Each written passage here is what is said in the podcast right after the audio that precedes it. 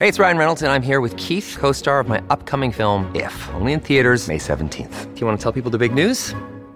All right, I'll do it. Sign up now and you'll get unlimited for $15 a month in six months of Paramount Plus Essential Plan on us. Mintmobile.com slash switch. Upfront payment of $45 equivalent to $15 per month. Unlimited over 40 gigabytes per month. Face lower speeds. Videos at 480p. Active Mint customers by 531.24 get six months of Paramount Plus Essential Plan. Auto renews after six months. Offer ends May 31st, 2024. Separate Paramount Plus registration required. Terms and conditions apply if rated PG. Welcome to the New Books Network.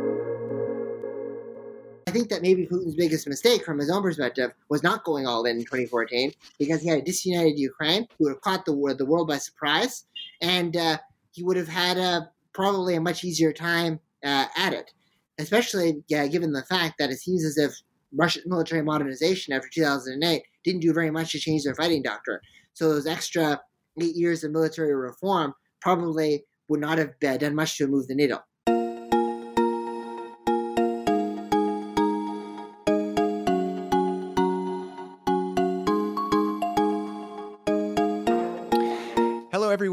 This is AJ Woodhams, host of the War Books podcast, where I interview today's best authors writing about war related topics. Uh, today, I am really excited to have on the show Samuel Ramani for his new book, Putin's War in Ukraine Russia's Campaign for Global Counter Revolution. Samuel teaches politics and international relations at the University of Oxford. He is the author of Russia in Africa and an associate fellow at the Royal United Services Institute. He contributes regularly to foreign policy, the Washington Post, the BBC World Service, Al Jazeera, and CNN. Uh, Samuel, how are you doing today? Doing very well. How about you? I'm great. I'm great. And we were just chatting a little bit um, before we started recording um, about you know, some of the really interesting Russia Ukraine books that are out right now. And um, your book uh, specifically, I thought was was great for giving like a whole history um, of this this war and focusing too on on some of the more global elements to it, which don't often get talked so much. So thinking about like Syria and the Middle East and Africa and you know China, um, I thought that that it was it was that that you had some really interesting ideas. So very excited to hear you talk a little bit about them. Um, maybe first off, could you just start by by telling our audience here what is your book about in your own words? So basically, the book basically tries to explain why did Putin launch a full-scale invasion of Ukraine instead of a more limited risk uh, but predictable intervention in the Donbass. The second was why did uh, the Russian military uh, fail so spectacularly in achieving its initial goals in uh, which was regime change in Kiev and uh, takeover of the vast majority of the country territorially, and also how did Vladimir Putin manage to survive this uh, catastrophic failure, even in the face of Western sanctions, and also how has Russia managed to position itself on the world stage, uh, even though it's largely isolated from the West. How resilient and how durable are its partnerships uh, in the post-Soviet space and also in the collective non-West, like China, India, Iran? That's really what the book uh, uh, seeks to cover. So the majority of the book's content really focuses on the period from the first mobilization in the spring of uh, 2021 onto the second mobilization, followed by the invasion itself and then the war. But there are also a few chapters at the beginning which deal with some of the formative and critical developments that led up to this point. So events like the uh, 2004 Orange Revolution in Ukraine, that it created Putin's fear of liberal democracy and popular revolutions in Ukraine, that later uh, built into the uh, Euromaidan revolution, and also uh, unrelated developments like the Arab Spring, the Syrian civil war, and uh, things, the NATO expansion, things that kind of shaped Putin's uh, anti-Western thinking. So it really uh, describes uh, what happened in Putin's Russia to make this war possible, and then granular analysis of what, how the war has unfolded over the first year of its duration. Yeah, and the subtitle of your book um, uh, really caught my eye. So, um, the campaign for global counter revolution. I feel like that's like a very, I don't know. It's that sounds scary a little bit, but explain what you mean by that title. Like, what is global counter revolution? So basically, one of my arguments, one of my key contentions in this book is that this is not just a war in Ukraine. This is not just a war to recapture the uh, former Soviet Union and uh, reconstitute uh, Russian greatness in a territorial sense. Putin's war in Ukraine is also a war against the liberal international order and also against liberal democracy more broadly.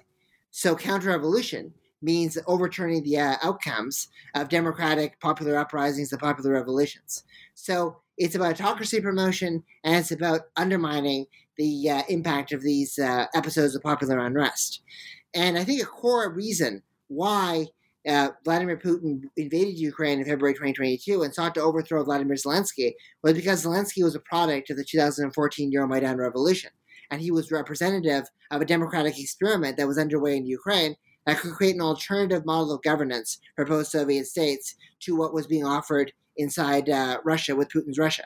So, an alternative, successful, democratic model. And this is something that was quite uh, alarming and scary for Vladimir Putin and something that he could not tolerate on his doorstep.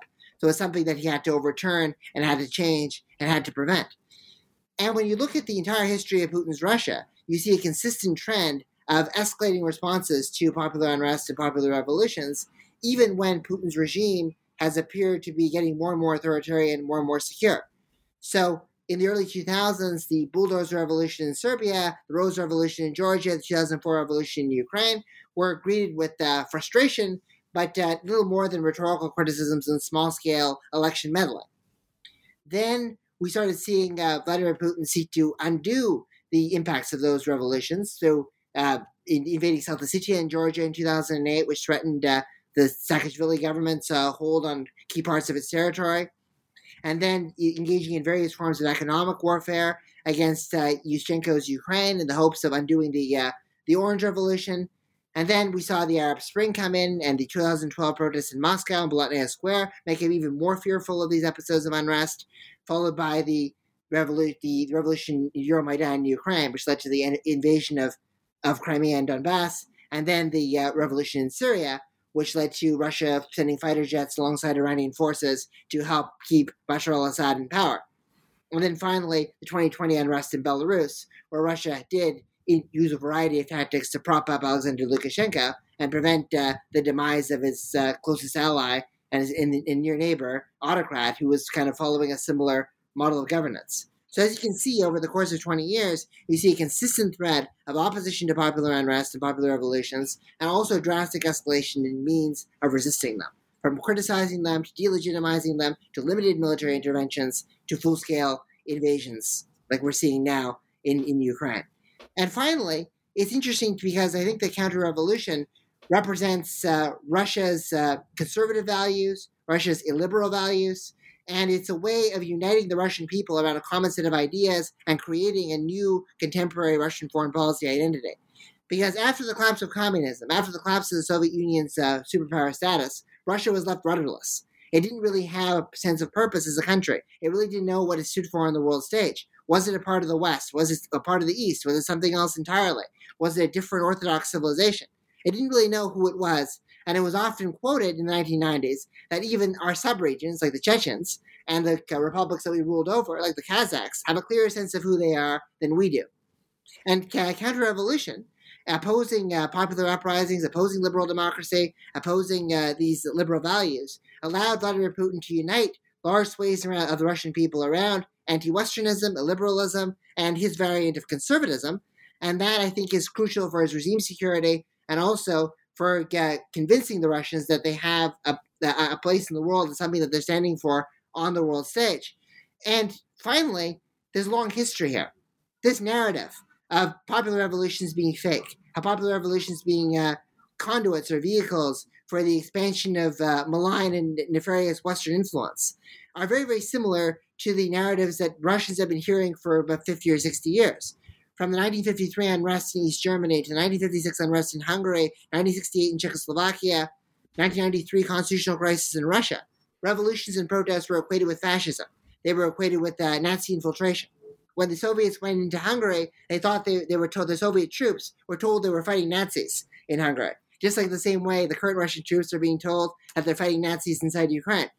And uh, this image of the you know, of Western-backed instability and revolutions being a, a, a a conduit or a vehicle for values that are alien to Russia's is something that can resonate from people who grew up under Putin's Russia or to people who grew up in the Second World War. All generations are united here. And that's why I think counter-revolution and this overturning of Euromaidan, this pursuit of regime change in Ukraine was so essential and so central to Putin's uh, decision to invade. Yeah, and you know that's that's so interesting. And I was, I mean, since we're we're talking about you know global counter revolution, I was going to ask you about this later in the interview, but I think if if you would have asked, I mean, if you would have asked me, I'm not an expert, but I think if you would have asked most people before the invasion of Ukraine, I think there probably was there would be consensus that Russia was meddling in the affairs of a lot of countries in the West, whether that's you know 2016 election uh, interference or that's poisoning dissidents in the UK or, or targeting journalists. Um, and you know, I'm curious now that that Russia has invaded Ukraine, do you think they still have that that kind of global reach that uh, that people that the West was very fearful of before their invasion. Do you think they still have those capabilities? Well, I mean, I think that they certainly have the ability to uh, continue to carry out uh, election interference. I think and and uh, affect the outcomes in Western countries. I mean, obviously, some of their tools have been stripped because of the invasion of Ukraine. I think the closure of RT and Sputnik is a big loss for them in terms of being able to amplify messages that are favorable to them. We should also not underestimate the uh, number of surrogates that they still manage to have, particularly in the far left and the far right of the political spectrum, especially in continental Europe. So people who are opposed to uh, the uh, the economic consequences of this war and believe that sanctions on Russia are leading to higher energy prices, higher food prices. There's a slice of the population for whom that narrative would resonate, and those people are pushing for a political settlement. But the problem is Russia's uh, ability to uh, influence outcomes inside Western countries is limited now by its uh, limited popularity and limited appeal. I mean, there was a new Pew Research survey. The highest level of support for Russia that was observed in continental Europe or in the entire collective West, as the Russians like to call it, was Greece, 32%. Almost every single country has got overwhelmingly uh, unfavorable images of Russia, and now the Russian media outlets are gone. So they have to rely on kind of lone wolf surrogates to kind of promote their messaging and promote their narratives. And those surrogates are largely clustered on the far left and the far right of the political spectrum in most countries. Of course, there are some elements of that becoming a bit more mainstream. So maybe Trump and DeSantis in the United States a little bit, and also people like Orban in Hungary, maybe taking some of the narratives that they're pushing and bringing them into more of the into the popular domain, or Marine Le Pen in France. But in general, it, Russia's ability to influence is largely radicalizing those who are already uh, radicalized and are already kind of suspicious of the establishment and the institutions and the system and just fanning the flames and making it worse. Elsewhere outside the West, however, uh, I think that Russia's got a greater ability to kind of be able to influence outcomes and engage in political interference. Because I don't think that Prigozhin's uh, machinery, the Wagner Group's chief machinery, is necessarily going away. His media outlets and his uh, political technologists have been shuttered, but RT chief, Margarita Simonyan, says they're the best in the business and they want to hire them. Also, Russian diplomats are being expelled from Europe. Many of those are spies and uh, and who are experienced in various tactics of political interference and espionage. Where are they going to go? They're not off the payroll of the Kremlin. They're going to be stacking and staffing the embassies in sub-Saharan Africa, in the Middle East, in the Indo-Pacific region. And we're seeing an expansion of Russia's media presence in those regions as well. Everywhere from RT uh, uh, landing in South Africa or in Serbia or uh, Sputnik uh, francophone channels gaining massive ground in West Africa from Tunisia, crowding out French outlets, and also Chinese uh, outlets reinforcing Russian disinformation in places where Russia can't reach. I think that Russia's information warfare, their ability to meddle in other countries' affairs, promote autocracy in the global south, is alive and well, and maybe even stronger as a result of this war. So, as you can see, it's a mixed picture. I mean, I think that they're able to more effectively radicalize the extremes in the West, but not necessarily the mainstream opinion. But in the global South, they're able to run riot, and I think they are serious a serious threat to the uh, to anybody who believes in liberal democracy. Yeah, and um, I think one thing that I I found was interesting this week, um, thinking about Prigozhin, is a, a, as we're recording this this week, there was a, a video of him that came out where he's like, you know, all right, you know, Wagner mercenaries, like we're pulling out of Ukraine and we're going to Africa. And I'm like, what? Like, I, didn't, I didn't realize that Russia, that Africa was so strategically important uh, to to Russia. Um, as somebody who's written a book about you know Russia in Africa, talk a little bit about that uh, that importance that in the global South, as you call it, um, that that Russia is is is putting on that region. So yeah, it's great that we talk about this right now because next week is going to be the uh, Russia Africa Summit in St. Petersburg, where Russia is expecting dozens of African leaders to be in attendance and hoping that the aftermath of the scrapping the Black Sea grain export deal and effectively taking measures to starve uh, the poorest people in Africa is not going to lead to African countries turning on Russia. And oddly enough, so far that hasn't seemed to happen. Nobody believes in is, is talking very much. But yeah, it's interesting uh, uh, that Yevgeny Prigozhin would be trying to beef up and strengthen Wagner's presence in Africa because he knows that Wagner is indispensable over there for Russia's influence and its operations. This can't easily be dislodged.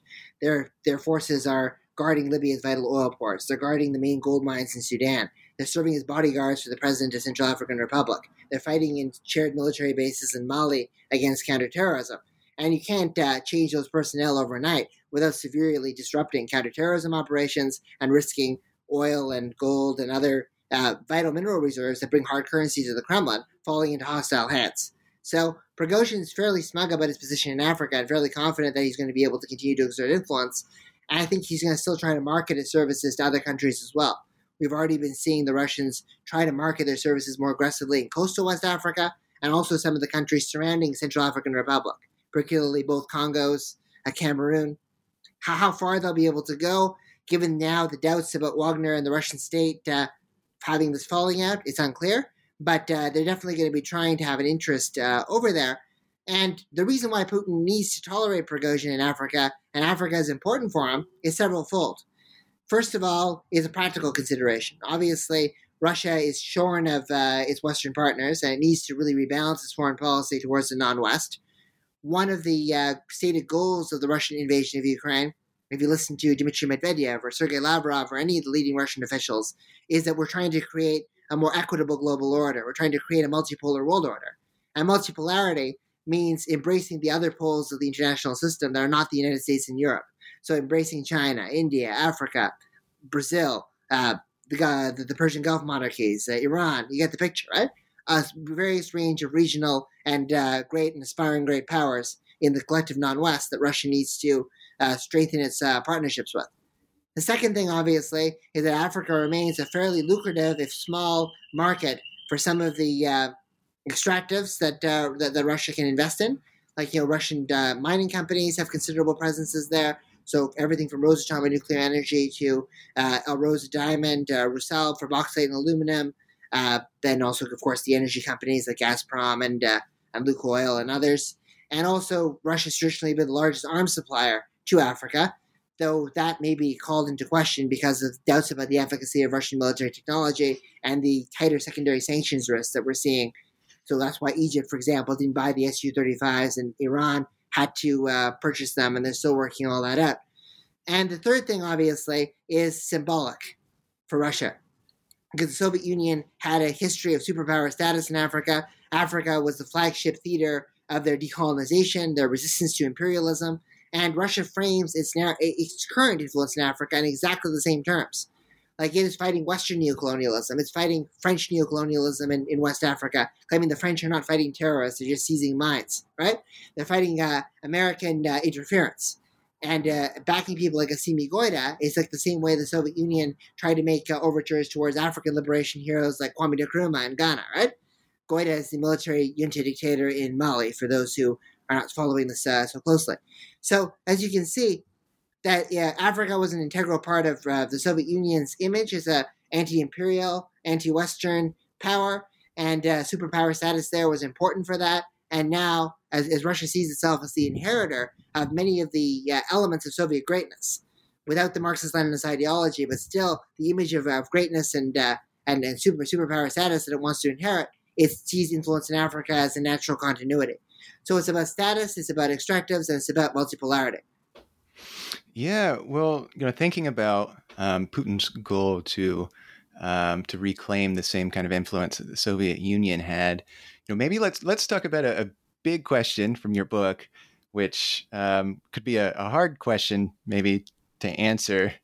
um, because you have taken several hundred pages to write about it. Um, Yeah. But wh- why do you think that uh, that Putin opted for uh, a full scale invasion of Ukraine rather than just continuing his his small scale intervention in the Donbass? Well, there were several calculations that were at play over here. I think the first was uh, underestimation of both uh, Ukrainian and uh, Western uh, resolve. So he was being basically reading the Kool Aid and taking it all in. He basically was believing that the large portions of the Ukrainian population, especially those who were ethnic Russian or even Russian language speakers, not even ethnically Russians, would uh, turn and support Russia and greet Russia as liberators. So the narrative for eight years leading up to the July 2022 invasion, so after Euromaidan, was that uh, the government in Kiev was illegally uh, installed. It was legally installed by the United States, and it was radicalized and it was extremist. Right? It was uh, dominated, uh, and uh, effectively Zelensky was being held hostage by Nazi and fascist battalions, and those Nazi battalions and fascist battalions and uh, Zelensky, by extension, were inherently Russophobic and were trying to extinguish Russian culture, Russian language, and the Russian ethnicity uh, from Ukraine to the point in which they came up with this idea that ethnic Russians in Donbass were actually being victims of genocide. And while this seems like an alternate reality, it's something that was repeated in the Russian media day in and day out for eight years, and it seemed to infiltrate the views of some of Putin's closest advisors, like the hawkish national security advisor Nikolai Patrushev, or uh, the head of the FSB, Alexander Bortnikov, or Dmitry Medvedev, or many of these other figures who he was listening to in the days and months leading up to the invasion almost exclusively because he was hiding his plans from everyone else. So this groupthink uh, really, I think, influenced Vladimir Putin to believe that large numbers of Ukrainians would be on side. At the very least, he would have the support of the second largest political party inside Ukraine, which is Viktor Medvedchuk's uh, opposition bloc. And at most, he would have grassroots uh, local resistance that he'd be able to tap in on and be able to move uh, forward. Of course, this was a, a contradiction of modern history because Russia had exactly the same set of assumptions in 2014 and 2015, and they were so confident in those assumptions that they didn't even declare war. They didn't even say, uh, officially send their own ground troops. They just sent separatists and proxies to uh, take over, and they hoped that they would be able to go all the way from Crimea to uh, Kharkiv to Odessa and create Novorossiya, one third of the country being liberated. They did take over Crimea. They did succeed in Donetsk and Luhansk because of the chaos that followed Yanukovych's leadership. But as soon as Ukraine, even when it lacked NATO class weaponry, even when it was demoralized by years of underfunding of its military under Yanukovych and was divided as a society, was able to even uh, to create some kind of resistance. Russia was unable to advance, and those ethnic Russians and those Russian speakers fought on the side of the Ukrainians, not on the side of Russia. But because of the groupthink and because of these eight years of propaganda, because of Putin's reliance on a very small, close circle of advisors, he had this alternate reality in his head that large portions of the Ukrainians would be greeted as liberators, and that extended from Putin down to the 18 year old Russian conscripts on the ground who were shocked that they were being spat on and, and assaulted when they landed in Ukrainian territory because they told their mothers they thought we were coming here to liberate uh, people who were uh, suffering under Nazi oppression. So that's kind of one arc of it. The second was obviously the underestimation of the West, and that was somewhat more rational because Western countries had always uh, talked a big game but underperformed when it came to countering Russian aggression in the past. Russia inv- invaded uh, Georgia in 2008, and there were no sanctions that were imposed, or no divestment from uh, Russian energy inside the West. Russia carried out uh, atrocities like some of the very similar kind that we're seeing in Ukraine and Chechnya, including the use of filtration camps and the uh, you, the mass uh, leveling of cities. Like uh, think about Bakhmut and think about Mariupol, and go back to Grozny. And there were, wasn't even more than just a mere slap on the wrist. There was talk about uh, engaging with Russia and bringing Russia into the uh, into the collective West. They carry out uh, war crimes uh, with fighter jets and bomb schools and hospitals in Syria. No sanctions. They annex Crimea. A small number of elites get sanctioned, and Germany expands its dependence on Russian gas by signing Nord Stream 2 just months later. So Vladimir Putin believed that the same thing would happen again, uh, and the Western response would be just as feckless. The Western societies would be divided between the political extremes and the uh, uh, the far left and the far right, and uh, populist economic sentiments would deter serious sanctions.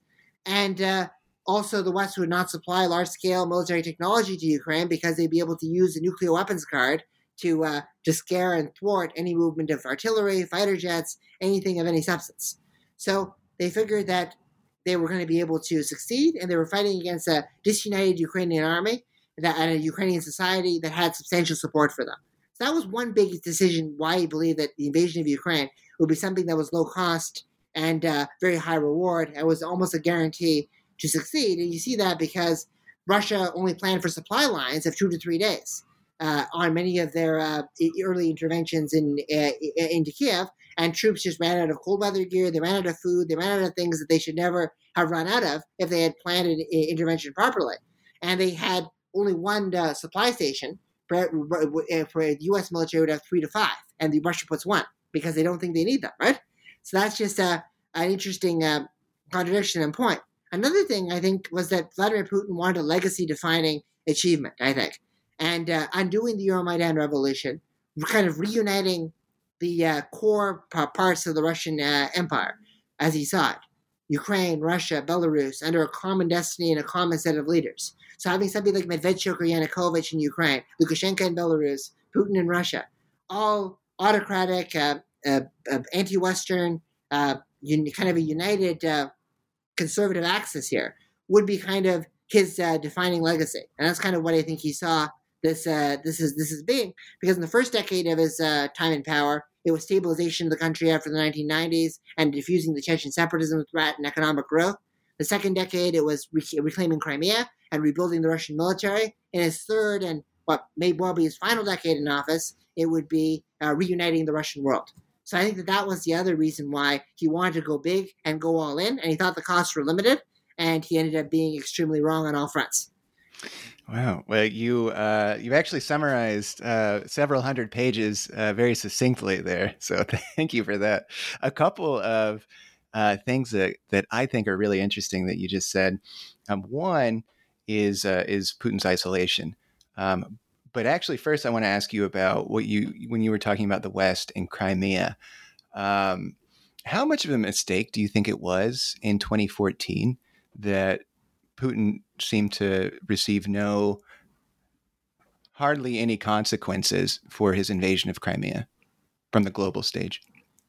Well, I think that that was very significant. I think, and it really kind of uh, created a bit of a false picture of what might happen later on. And there was only one uh, military uh, columnist, uh, Mikhail Khodaryonok, the retired colonel, who wrote an article in Rossiyskaya Gazeta who warned that the West would be much more uh, supportive of Ukraine this time around because Ukraine had been integrated much more into NATO structures from drills in the Sea of Azov and the Black Sea than it was then. So uh, he uh, assumed that, yeah, there was going to be no major Western support for Ukraine. No Western country gave lethal arms to Ukraine. Lithuania was the first. It was years later. Trump authorized the javelins uh, in 2019 to, to, come to Ukraine. Obama didn't give any kind of uh, uh, military assistance at the time. So there was a history of the West not backing Ukraine and also the West not sanctioning Russia anywhere near severely enough. Because in 2014, they were the, the, the, the, official rhetoric when I was talking to people in Moscow from uh, advisors like Sergei Karaganov was that they were shocked that Germany even sanctioned Russia at all. So they were shocked that some sanctions were there. But privately, they actually were expecting sanctions to get much more severe than they actually were. Alexei Kudrin, one of the key economic advisors, actually drew up a plan for what Russia would do in the event of Russia being kicked out of SWIFT in the summer of 2014. Or it, even if uh, one country did this, like Britain, for example, decided to do it in the aftermath of, uh, of Brexit, if they just did it all by themselves, what, what would that be? And they already were concluding that, you know, they can try to figure out ways to keep GDP decline to less than 5%. And they were kind of coming up with strategies for this. So the Russians uh, had a lot of bravado and a lot of confidence that you see the West is going to do nothing because they need us. But privately, even they, I think, were surprised by the weakness of the uh, Western response. And that just encouraged them to go further and Putin to kind of push the boundaries as far as possible. So I think that that was a very serious blow. And combined on the heels of that with a non reaction to what they just did in Syria, I think that that was a gateway to moving this forward. And finally, I think the very fact that, you know, the uh, the 2016 interference in the U.S. elections, as egregious as that may have been as an attack on liberal democracy, uh, God did lead to sanctions. It did lead to so much coverage, but Russia's international ventures were barely uh, greeted with a slap on the wrist. Led uh, Western policy, Russian policymakers to conclude that Russia was becoming an issue of domestic politics and not really necessarily being viewed in national security threat terms. So, if the Russians attacked Ukraine, but uh, didn't necessarily combine that with some kind of hybrid attacks on the on the United States, the U.S. response would be very limited. I think that that over overemphasis and over dramatization to some extent of attacks on the on the home front and lack of dealing in a similar way or in a more severe way with attacks abroad kind of convinced Russia to escalate in the manner that they did too. That's another narrative I was hearing in the Kremlin between 2014 and 2020. So I wanted to bring that up.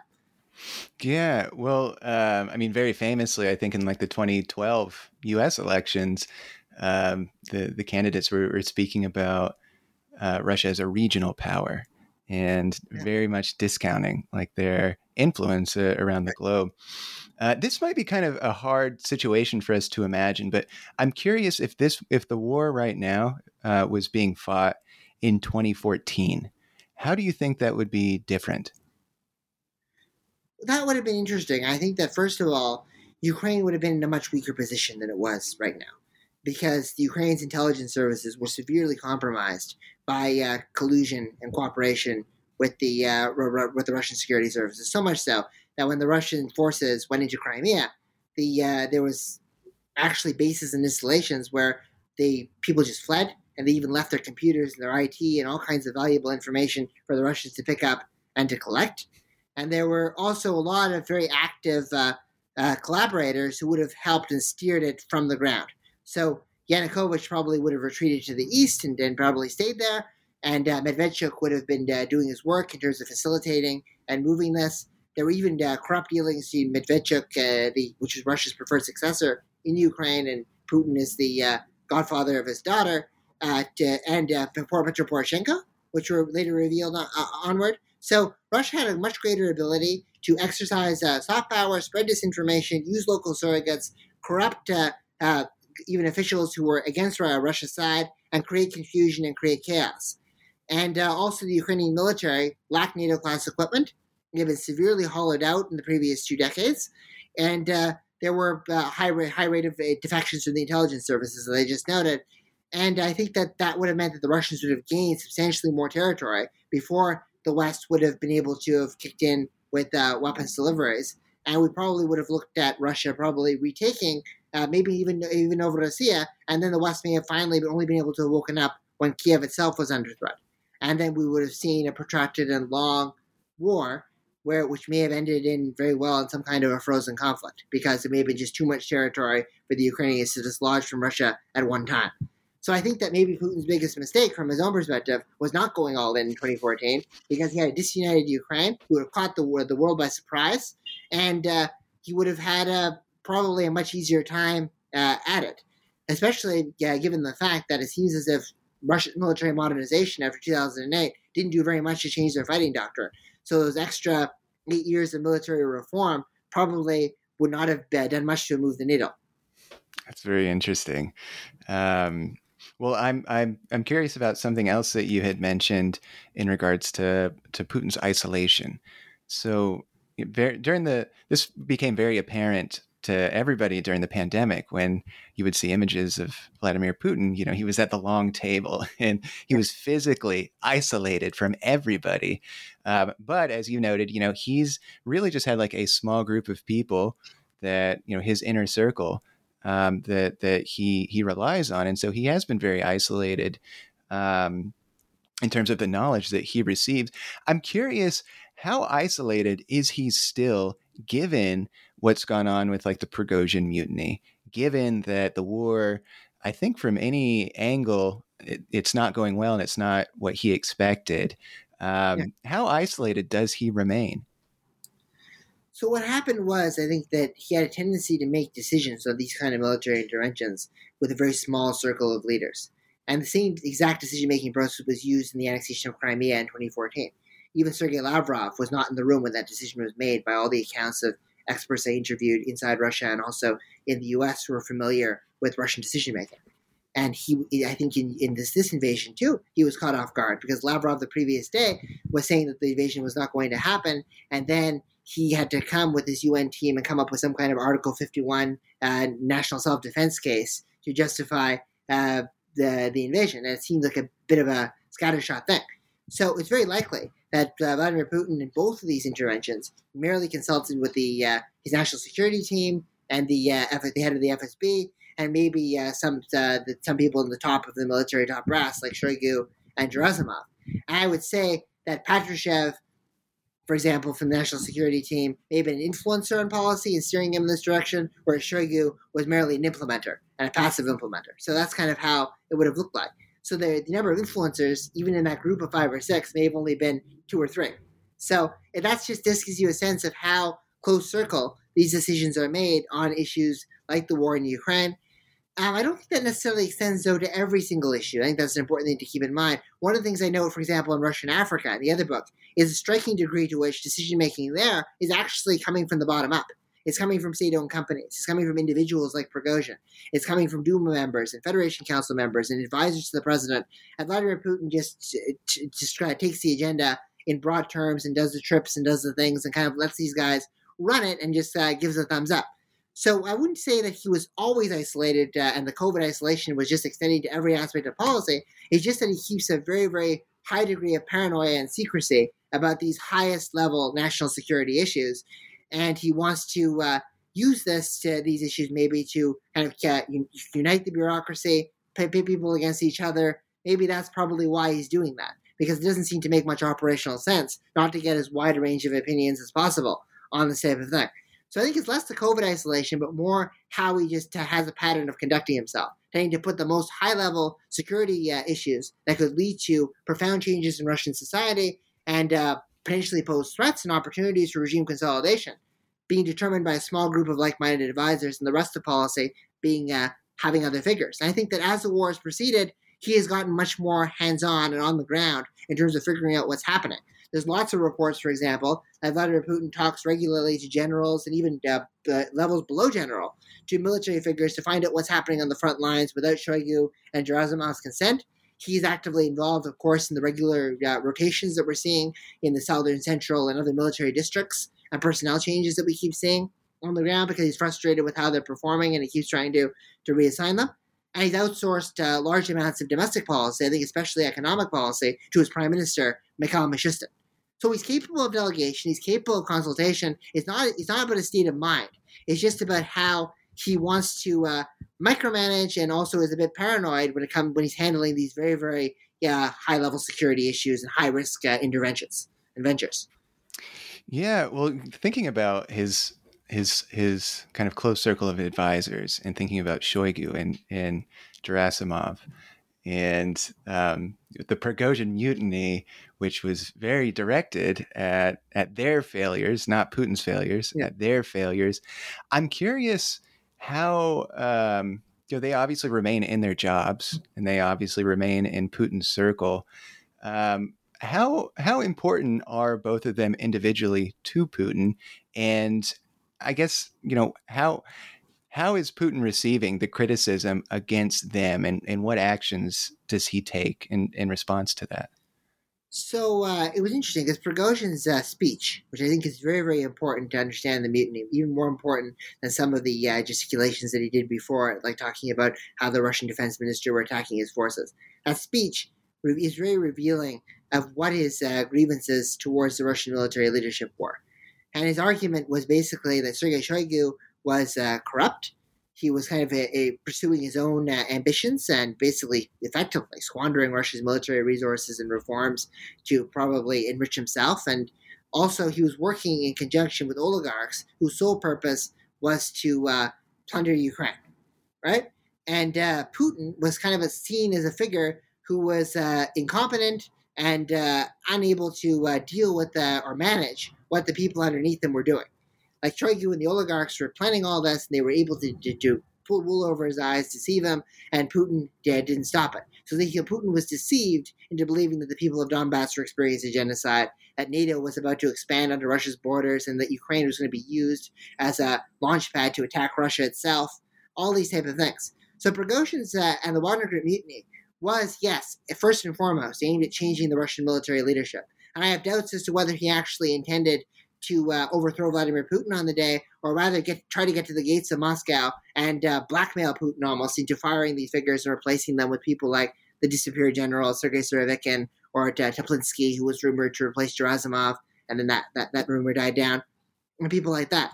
So, but also he was taking a direct aim at, at Putin's leadership and also Putin's ability to manage his, his subordinates. And I think that may have been why that was a, a real red line for him, right? Like uh, in terms of his the future inside Putin's inner circle, more so than some of the other uh, dramatics that he had carried out before, like standing in front of the corpses and crying about munitions and accusing the defense ministry of treason and, and other stuff that he had done, because he was attacking Putin himself there. I think that's an important thing to bring up. I think that with regards to Shoigu and Gerasimov, I think that Shoigu is uh, been long term uh, position in the role. He's been there since 2012. He's uh, did uh, manage the interventions in Ukraine, also Syria, to, to some degree. Though I think the actual credit for the successes were probably the generals on the ground, like Dvornikov and to some extent, largely Sergei Surovikin, and their coordination with Assad, Iran, and Hezbollah. He was largely just overseeing uh, personnel and uh, and equipment and things like that. He's an minister of emergencies uh, before that. He doesn't have a military background. He's not especially respected by the military top brass, by veterans, by the FSB, or by, for that matter, Putin. But he's somebody who runs the military in administratively efficient enough way, and uh, even if he's not strategically uh, sound, and even though he's got corruption and vulnerabilities, he's not going to uh, have ambitions to replace Putin and try to overthrow him and try to disrupt the apple cart and disrupt the system he by keeping Shoigu in power, the military is effectively quote coup-proofed. So that's probably why I think that uh, Shoigu has stayed in place and Shoigu is unlikely to be removed in the near future. Gerasimov is a slightly different uh, kettle of fish because Gerasimov actually was a contributor to Russia's military doctrines and military reforms. There's two figures, right? There's Serdyukov, the first defense minister before Shoigu, who was seen as too much willing to challenge authority, which is why Shoigu, who was more pliable, was put in and Gerasimov, who came up with their hybrid war doctrine. So their doctrine of, you know, cyber warfare, their doctrine of uh, using proxies and surrogates, information warfare. And uh, that doctrine has proven to be ineffective in Ukraine because they couldn't influence Ukrainian public opinion to be pro-Russian. They haven't carried out any meaningful cyber attacks. And their uh, ability to use uh, proxies and surrogates like the uh, Luhansk and Donetsk militias or Chechen Kadyrovtsy have been uh, marred by chaos and infighting and, and, and a lot of problems. But Gerasimov is uh, the the antidote at this point to the ultranationalists who are posing a threat to his regime. Surovikin was clearly demoted and replaced by him to be running the forces in Ukraine. So I don't think that Putin for the near future will dismiss him because doing so would be kind of acknowledging that the ultranationalists were right and would give them some oxygen. Just today, one of the biggest ultranationalist critics of, uh, of Putin, Igor Girkin, was just a tank. So that's a sign that he's really trying to crack down on that block and not try to empower them. So of the two, I think Gerasimov was more of a contributor to the failed war, and therefore he's more vulnerable to being dismissed than Shoigu, but he's not likely to be dismissed in the current climate either because of the ultranationalist threat and the fact that Russia just wants to clamp down on these people and not uh, give them concessions. Yeah, and that's that's very interesting. Um, that what you say because even if even if Putin wanted to uh, dismiss Gerasimov or Shoigu, to do that would be uh, almost like an admission of his own failure. It would make him look weak, uh, like he could not manage them. Um, so that, that is very interesting. Um, I want to uh, uh, pivot a little bit here and talk about um, Syria, which has been brought up uh, a few times. What is the relationship like right now between Russia and Syria? Well, I think that Russia has largely achieved its major objectives in Syria as they were defined when they intervened in 2015. So I was in Moscow when the intervention in Syria began, and they framed their operation in very much uh, Bush doctrine type terms. We have to uh, expel ISIS from Syria. We have to fight the terrorists before the terrorists end up in uh, in the North Caucasus, right? So it's like we like we have to attack Iraq before the WMDs end up in the streets of our cities. It's the same kind of analogy, almost the same rhetoric, and such an irony given how much Vladimir Putin has spent the past uh, 20 years attacking U.S. unilateralism and U.S. Uh, military interventions. But that was what they they set the goal to be. Obviously, they played a relatively minimal role in the actual defeat of ISIS because 92 to 94 percent of their strikes were targeted and focused on uh, various Syrian opposition groups and also some affiliated to Al Qaeda, like Jabhat al Nusra, but also many who were just grassroots uh, uh, uh opposition groups.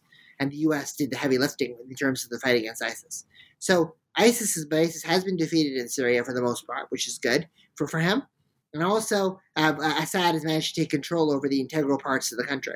He's managed to take over uh, secure Damascus, take over Aleppo, take over Palmyra and some other surrounding cities, and uh, effectively just some pockets of Idlib and the Kurdish areas are all that are left.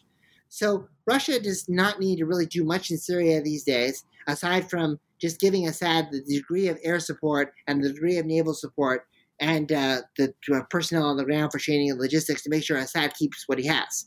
So that's why uh, the frequency of airstrikes in Syria after the war in Ukraine began reached an all-time low, and that's why you know after the Moskva cruiser was sunk, there wasn't that much disruption to Russia's intervention in Syria like some predicted because it doesn't need those kind of heavy equipments anymore to function and to develop. In the longer term, I think that Russia is going to play a wait and see approach and be very patient in Syria because it, Iran, and uh, Damascus are all under international sanctions. So the question is, who gets the sanctions lifted first?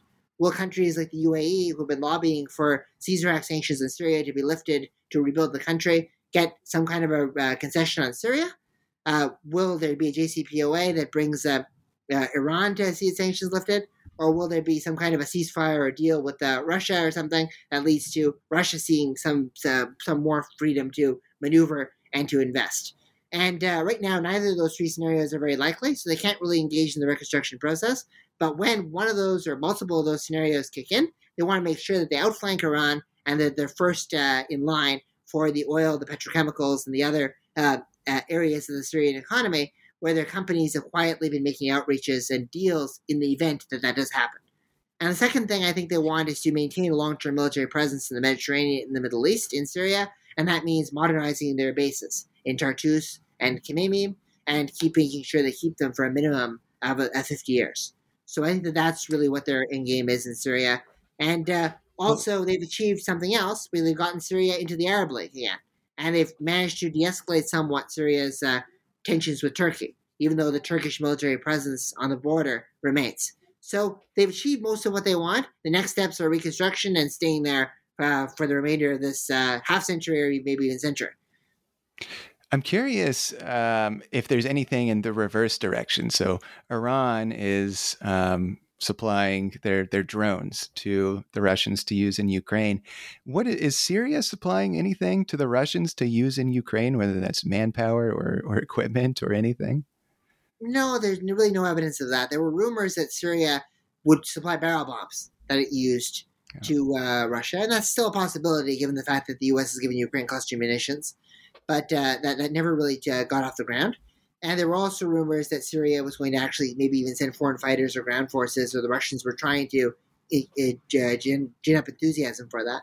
There was that famous uh, uh, rally in Damascus University where Syrian students were wearing uh, the flag colors of the Syrian Arab Republic flag formed a Z, and there were some gestures like this to try to encourage and inspire support for the war in Ukraine. But the vast majority of the Syrian people see themselves, particularly the Syrian Sunnis, and, and also the Syrian Kurds see themselves as being victims of Russian aggression, directly or indirectly. Uh, and they view uh, basically in Syria, and they, and they have a lot of solidarity with Ukraine. There's plenty of Syrian opposition fighters who are uh, wearing Ukrainian flags, many more of them than uh, Syrian uh, pro government people with carrying Zets. So I think in general, there's not much enthusiasm for for bringing forces uh, into into Russia. I don't think that the barrel bombs are going to be transferred uh, also to Russia, even if they might prove to be useful, however brutal they may be, for some of Russia's attacks on Ukrainian cities. And you bring up um, uh, cluster bombs. Um, do you think that, that that is a mistake to supply cluster bombs from the U.S. to, to Ukraine? Well, I mean, I think that it's a it's a, it's complicated question, a complicated situation. I think that it's something that the U.S. would rather not have done. I think, I think, given the fact that it's the only weapon shipment in modern times that's really polarized and divided the NATO alliance, because so many countries in NATO have signed on to the uh, opposition to uh, the ban on cluster munitions. So something they would have rather not done, but there were some strategic reasons why it may have been a necessary move. Number one, Russia's been using cluster munitions uh, on the front lines, and Ukraine does have its stocks of Soviet-era cluster munitions that it's used to. So it would be using some of them uh, probably regardless, and the Russians have have used them. So when Russia says that they will threaten to use more of them, they may use more of them. But they were in the first uh, month of the war. There were 24 instances of them using uh, cluster munitions, and they were trying to use them when they were trying to advance in multiple directions on uh, Kiev, on Kharkiv, uh, in Donbass. The second thing is that Ukraine's counteroffensive right now is moving at a relatively slow pace. And that's because of the uh, intensity of Russia's fortifications uh, the fact that Russian forces have gotten more sophisticated in terms of rebuffing Ukrainian forces, they can use ATGMs, for example, and uh, and attack helicopters and and uh, take advantage of the Ukrainians getting stuck in the mud in the fortifications and attack and disperse units. They're, they've been more effective at jamming uh, HIMARS and other systems, and they've been able to adapt to it. They're fighting alongside a single one or two axes of advance with more of a traditional Soviet Russian doctrine instead of just the kind of chaos that we saw during the early days of the war. And they got more people. They got 300,000 conscripts brought in, uh, plus now another 128,000, I think, brought in, in the first half of this year. So they don't have the manpower shortages that they had before. Even with Wagner out of the table, Wagner are offensive units, they're not defensive units. So I think that given that, given the slow pace of the Ukrainian counteroffensive and the fact that Ukrainian cities are being pummeled uh, relentlessly uh, by not just by uh, r- Russian potential cluster munitions use, but also, of course, the daily bombardments of, of, of strikes, right? And of uh, and Iranian drones, as you just mentioned before. And uh, I think that this is just something that gives Ukraine another small step towards leveling the playing field of course, it's not what the Ukrainians really want, which is uh, aviation and F-16s and ATACMS, long-range missiles. Though whether Russia can jam those like the way they done with HIMARS, that's a question. But jets are what they really want. But this is just another thing that could, could help them in a small way at this uh, difficult time in their counteroffensive. Yeah. Well, um, thinking a little bit about the future, um, the conclusion of your book, uh, it is subtitled Russia in 2023 a year of implosion with a question mark. Yeah. Um, explain that. So, well, I think that there's many ways in which Russia could implode in 2023. I think that it's uh, we almost already saw an example of it just uh, on display last month. If the Prigozhin coup had uh, not necessarily succeeded, but also not failed, substantial parts of the Rosgvardia and the Russian military and Russian regional governors followed the path of Rostov and handed over uh, to support to Prigozhin, and people like Surovikin worked on his side, we could have been seeing something resembling what we're seeing play out in Sudan right now a clash between the national army and a powerful paramilitary force, a civil war occurring in the face of an interstate war. And that would have been something that could have led to a complete destabilization of Russia and its power, and its power circles. And the, the threat of ultranationalists inside Russia to the Kremlin as the war continues to go badly is certainly something that is, uh, is a major concern. We're seeing the Russian economy hold up uh, much more resiliently than expected. Uh, in part because they've, they've been able to sanctions proof themselves over the past decade. They've been able to redirect a lot of their raw material supplies to the collective non West. They've uh, also been able to get semiconductors and other tech products from countries like China, Turkey, the UAE. But this is when I was saying implosion, I was thinking about a, a scenario where a perfect storm happens. The uh, economic sanctions really start beginning to bite stronger than before and Russia engages in reckless moves like potentially uh, attacking Zaporizhzhia nuclear plant or uh, b- b- blocking the Black Sea grain deal, which they've already done, or even experiments with tactical nuclear weapons, at least to the world isolating them. And then clashes break out internally between the ultranationalists who are dissatisfied with the Russian military and the Russian military, and you see some kind of a mix of uh, of, a of this uh, Soviet Civil War, 1917, and the 1990s economic crash all happen at once. And uh, that potentially leads to the uh, worst case scenario for Russia a destabilization of central authority, a failed state, the regions breaking off. I mean, so I don't think that's a likely scenario, but I just wanted to raise the question in the specter because it's ironic that Russia thought wanted to destroy Ukraine and wanted to dis- disunite Ukraine, to wipe it off the map, and create a failed state in Ukraine, even if it didn't succeed militarily. And all it's done after one year of war, a year and a half of war, is risk creating a failed state in Russia. It's more likely there's going to be a failed state and chaos in Russia and there is to see Ukraine being wiped off, which is an irony from Putin's perspective. Well, I know you said it's not likely, but if you were to put a percentage on it, um, if you can, like what what what what is the percentage likeliness that Russia sees an implosion in 2023? You think? Along the lines that I was just describing, with many of those facets, probably between five and ten percent. So I would rate it okay. relatively low. I think that the swift uh, defeat of the Prigozhin coup uh, Prigozhin returning to, to, to Belarus uh, will probably discourage uh, somebody else from uh, doing that in the very near future, but not in the longer term future, because Putin was also exposed to be internationally isolated. I mean, only Cuba, North Korea, and Venezuela came out in support of them, and all three of those came out in support of him after Prigozhin went to Belarus. China said nothing. Iran didn't take his side. There were there were lots of weaknesses, and also uh, even though there, many people were making bland statements for unity, there certainly was not a pro-Putin mobilization. It's the apathy that the Russian public and Russian propaganda puts on the Russian people to ignore war crimes and to ignore the war in Ukraine. That same kind of apathy now seems to be extending to Putin's leadership. There isn't the kind of mobilization like we saw against the Orange Revolution, pro-Putin nationalism coming from groups like Nashi and young people and students kind of joining that. That doesn't exist anymore. So I think that Putin has got serious vulnerabilities to an internal challenge, and there are a lot of uh, potential, given depending on Russia's actions, for Russia to become more isolated and to have economic shocks. But I also think that uh, that with the Prigozhin mutiny being diffused, with the non-West largely standing behind Russia in some way, shape, or form, he, he's probably the worst case scenario is most likely going to be averted. Well, you mentioned um, the um, the the grain embargo. Yeah. And so, like this week, as as we're recording, um, you know, you, Russia has has put a blockade on Ukraine. I believe Ukraine, in response, put a, a naval blockade on on Russia. Um, how how significant uh, is what's developing the naval situation? Um, how significant is that right now? So the Black Sea grain deals uh, collapse is something that was won by Prigozhin it was wanted by other hardliners who don't want any kind of diplomacy with Ukraine, and also who believe that uh, the grain and fertilizer from Russia was being sanctioned or was not being allowed to enter international markets in a free and fair way. So they saw the deal as inequitable and unjust.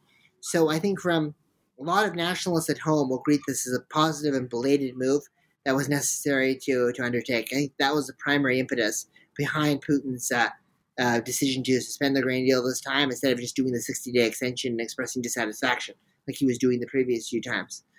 Also, the uh, Ukrainian strike on the Crimean Bridge, which happened right at the same time, and uh, more Ukrainian drone strikes on Crimea itself, gave Russia uh, a segue to and a pretext to leave because it was saying that Ukraine was threatening Black Sea shipping and Black Sea security and especially militarizing the Black Sea. So we have to treat all uh, goods, whether they be grain, or, uh, as, as, as the equivalent of arms caches or the equivalent of military components coming out.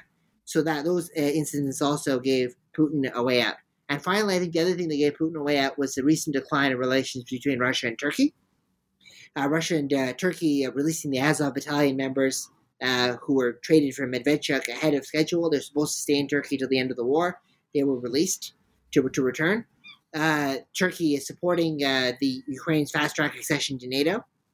And Turkey continuing to expand drone and even uh, to some extent greenlighting the cluster munition shipments to Ukraine, as well as Turkey's refusal to withdraw from northern Syria, which was a command from Assad. All these things happening at once, and the anti-Turkish uh, campaign that was uh, being fired up in the Russian media, where basically they were trying to talk about how Turkey is, is in a position of weakness, that Erdogan is like a like uh, need, needed Putin's help in 2016 after the coup because he was alienated from the West. Those kind of uh, I think that given the fact that Turkey was the key guarantor of this and the relationship is under strain right now, I think uh, Vladimir Putin also felt it would be okay to uh, to get out and to leave. The question is, what comes next? Obviously, leaving the grain deal in the long term is going to be bad for Russia's image in the global south, even if African leaders are keeping mysteriously quiet about this. And uh, having the image of starving the world is certainly not a good one when you're dependent on the global south. So that's something that needs to get resolved also, Russia doesn't have the ability to blockade uh, the uh, Black Sea anymore. I mean, they've lost the Moskva. They're, and also, they, too many of their naval carriers are vulnerable to Ukrainian Neptune missiles as well as Western-made anti-ship missiles that have come in since the Moskva sinking. So I think that uh, Russia lacks that. Russia's only recourse right now is to stall inspections wherever the grain is still coming out, and also to uh, bomb and attack Ukrainian port infrastructure with Shahed drones and with uh, the yeah, and also with the with with missile cruise missiles and other strikes, and we're seeing that happening in Odessa on a day to day basis. So I think the fastest way to get Russia back into the grain deal is to uh, make sure that the air defense systems in Kiev are working extremely well, and they're limiting major attacks on the capital. Uh, getting those kind of air defense systems or air defense equipment somehow being moved to Odessa right now to Ukraine's grain ports and securing them would probably be the fastest way for Russia to uh, recognize that its war on grain shipments is going to do more harm than good, and uh, it has to go there, Or less likely, if African leaders just simply don't turn out next week at the summit, or there's some kind of uh, friction about this, then maybe he might want to go back to the drawing board. Or some kind of hidden pressure from China, which was also standing to lose from this disruption in grain, and is seeing food price inflation. That's concerning to it. India is also seeing the same kind of thing. So maybe pressure from China and India might be what moves it too. So you would say it's pretty unlikely that Russian ships start sinking merchant vessels coming out of Ukraine carrying grain shipments. It's possible that they could uh, try to do that and do so in, in a relatively deniable fashion, and by, by claiming that they, they, they were arms shipments and then the type of stuff coming through from there, creating a bit of a crisis and creating an escalation. I think that I would not rule that out, but I think that you know it's, it's not the most likely outcome because Russia is having strains in relations with Turkey, but Turkey's also not sanctioning Russia. It's the only NATO country that's really not sanctioning Russia and it's allowing Russian energy to reach Europe. And it's allowing Russian to, to get access to technology. Many Russian nationals and tech companies have relocated there to do business. So I don't think they really want to push the, the, the boundaries of their relations with Turkey from a period of tension into a full blown crisis. So I don't think that they're going to necessarily engage in measures like that, but also them rejoining the Grain deal as it was and complying with it uh, in, in, the full spirit uh, of how it was intended, I think is also uh, unlikely too. So it's going to be an well, intense uh, back and forth here, whether sure. kind of we wait and see what happens. Well, Samuel, this has been a, a, a terrific interview. Um, you've you've given such thoughtful answers to to my questions. Um, one last question I've I've got from you for you here is what are you hoping that readers uh, take away from your book? Well, I'm thinking that people should really place the Ukraine war into its global context. I think that the point that you made at the very start, I think, was uh, very important. It's important to recognize that this war in Ukraine is not just about uh, poking the, th- the nose of the West or poking the nose of NATO or trying to just recapture the Soviet Union for the sake of recapturing it. It's also about recreating an identity inside Russia that's conservative and liberal. It's about uniting the Russian people, and it's about uh, presenting Russia as uh, some kind of a vanguard inside the multipolar world order. So it's about Russia's vision of a world order, Russia's uh, aversion to liberal democracy and willingness to resist it, and Russia's desire to construct an identity at home. The origins of this war are not based on external provocations, they're based on uh, how Vladimir Putin sees his regime's uh, stability and legitimacy, and also uh, forces uh, from within, nationalist forces and illiberal forces that are coming from within. So we should always look inside Russia to understand what Russia's going to do next, because that's the best indicator, and not to be so focused on the external triggers and the external stimuli. Oh, wonderful. Well, um, if folks want to stay in touch with your work, if they want to follow what you're doing, are you on social media? How can people stay in touch with what you're doing? Sure. The main place where I post everything uh, almost uh, all ubiquitously is on Twitter at Sam Ramani 2. And I've got over 200,000 followers there. I've got all my interviews, my uh, links to my publications there on a regular basis. So just uh, keep an eye, as well as my day to day thoughts on what's happening with, uh, with events in Russia and Ukraine, and also further afield. I stretch a pretty wide net there. Would you say a Twitter implosion is more likely than a Russia implosion?